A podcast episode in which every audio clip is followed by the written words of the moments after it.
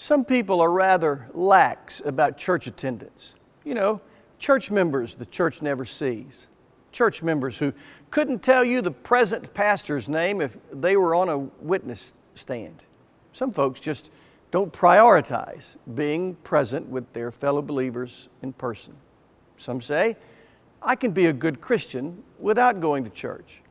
There are lots of people who just flat don't like church. Here's some books, uh, for example Quitting Church. They like Jesus, but not the church. A churchless faith. So you don't want to go to church anymore. And that book is about a pastor. You know, I, there are lots of books like that. I quit buying them, frankly, and quit reading them because I, I think I get the picture. I get it. The Lord of the church is perfect, the people of the church are not. And some people are just choosing not to go to church. One of the popular trends in our culture is a privatized, personalized, individualized approach to the Christian faith. But God's plan is that we follow Jesus together, not as isolated individuals. Remember that the Bible text for today reads, Do not forsake the assembling of yourselves together, as some do. So if some do, why? Why would followers of Jesus not want to be with their church families? Let's talk about reasons people don't go to church. Some of the more common rationalizations for staying away from church include the following. Number one, I prefer worshiping on my own. Recently, someone posted this on Facebook Religion is a man sitting in a church thinking about fishing. Spirituality is a man fishing thinking about God. There's a theological word for that baloney. Those aren't the only two options. God plan is a, God's plan is a man, woman, boy, or girl sitting in church and thinking about God.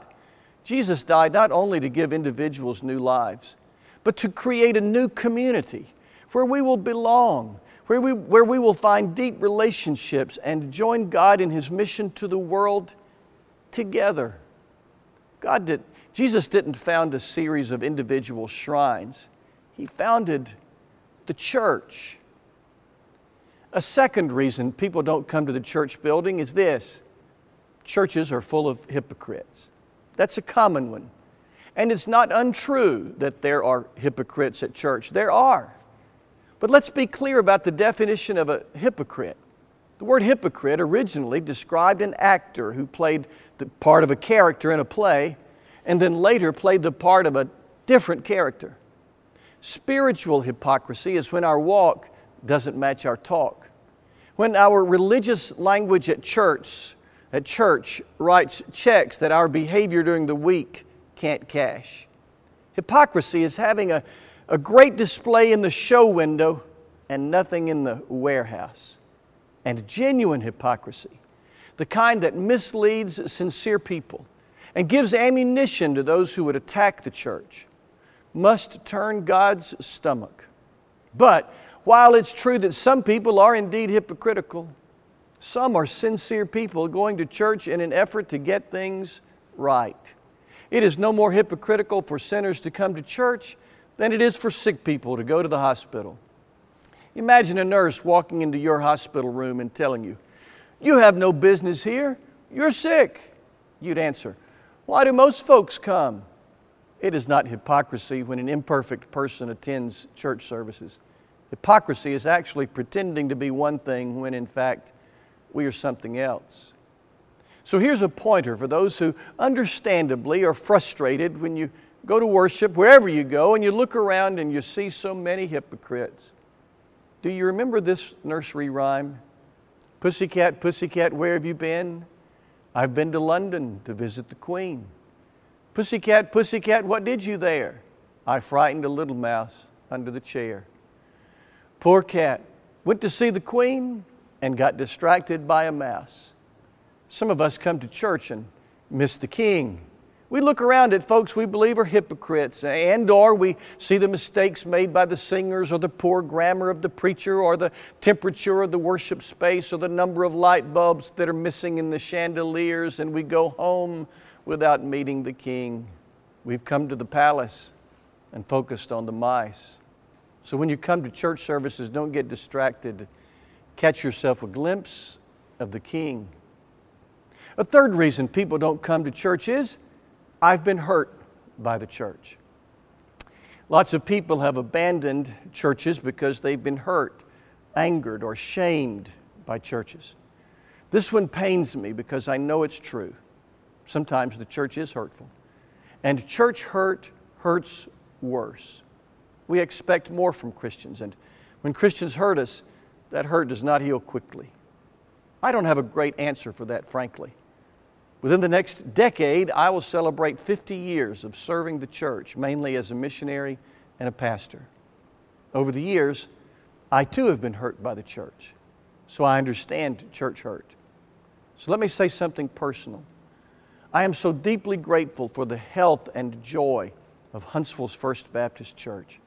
I'm so grateful that I get to serve such a life giving, truly happy family.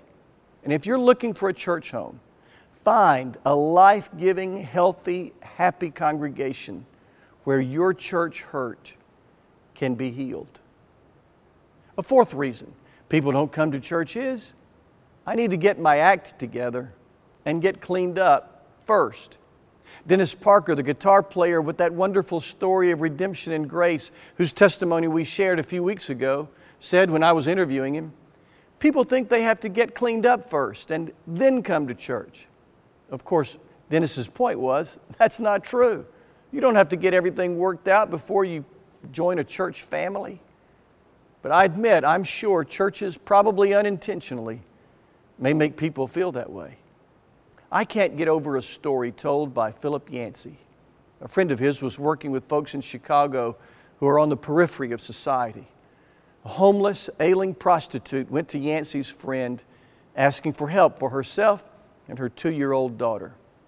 As tears of shame soaked her face, she confessed that she had been renting out her precious little girl to perverted men in order to pay for her drugs.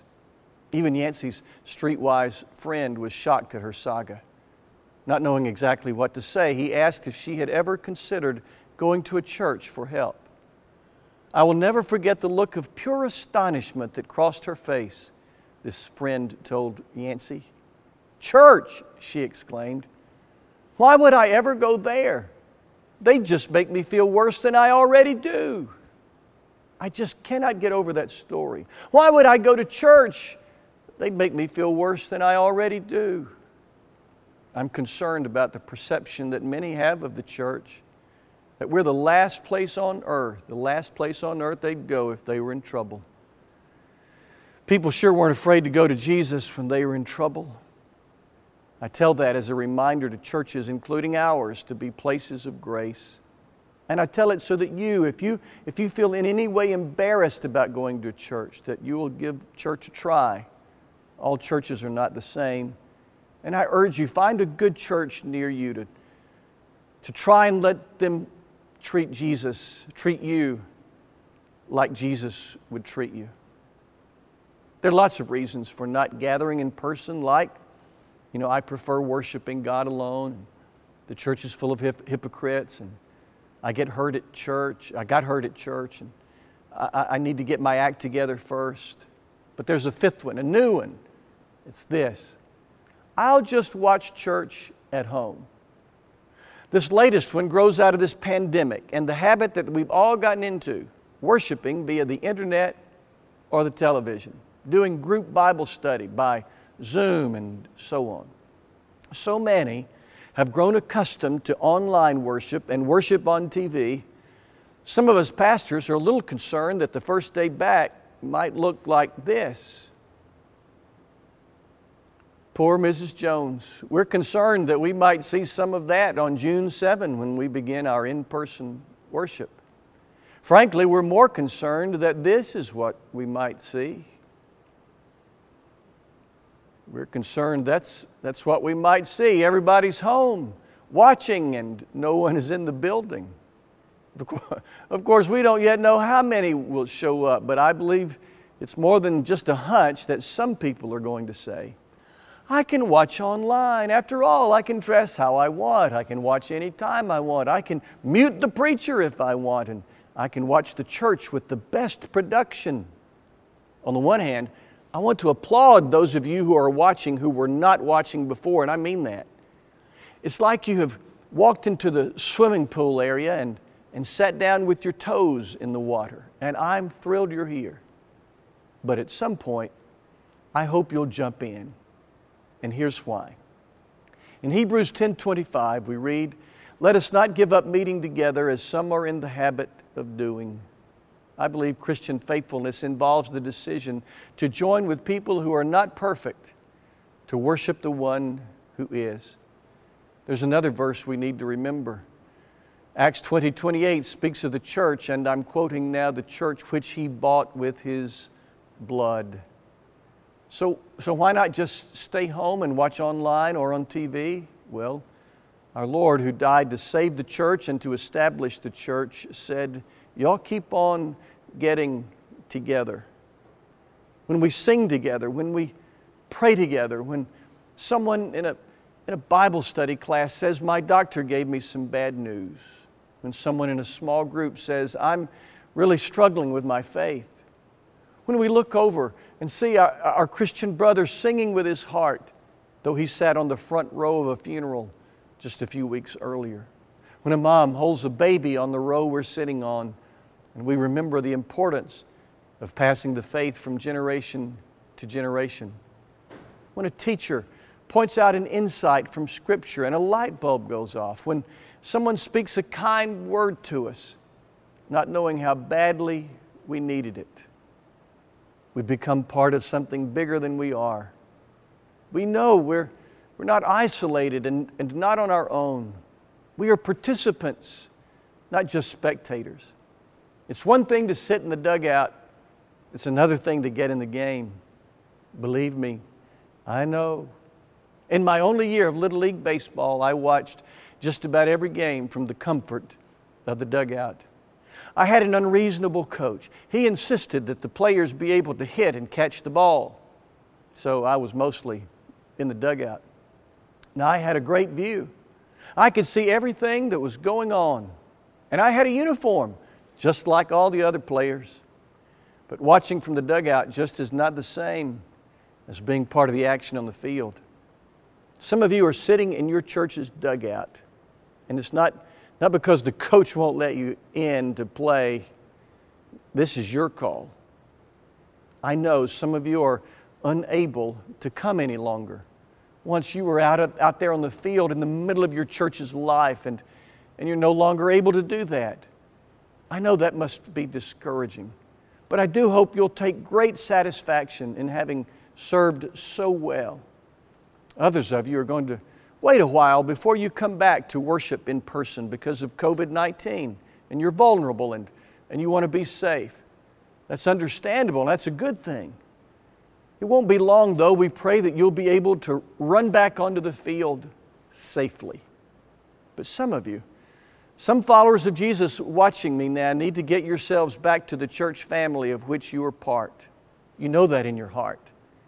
What is happening on the field is far too important for you to watch from the dugout. So put your cap on and grab your glove. Your church needs you. One final word. I was in a church in Vermont several summers ago. They had an interesting wall in their fellowship hall. On the wall of that small room were several mugs, coffee mugs or hot chocolate mugs, not plain mugs, unique mugs, odd shapes, wild colors. We were curious enough to ask about them, and with great delight, one of the ladies in the church explained that, that each member brings his or her favorite mug to the church. Mugs that represent each member's interests and personalities. I like, I like this mug. Be careful, or you'll end up in my sermon. when that church in Vermont has social gatherings, members drink out of their mugs and wash them and hang them back on the wall. The wall then is a, a beautiful mosaic of mugs, unique mugs, mugs that have stories behind them, mugs that represent something important to the owner. That wall has become a symbolic tapestry that represents the family that is that little church. That wall would be incomplete if a mug were missing. Here's my point when you're not here, we miss your mug.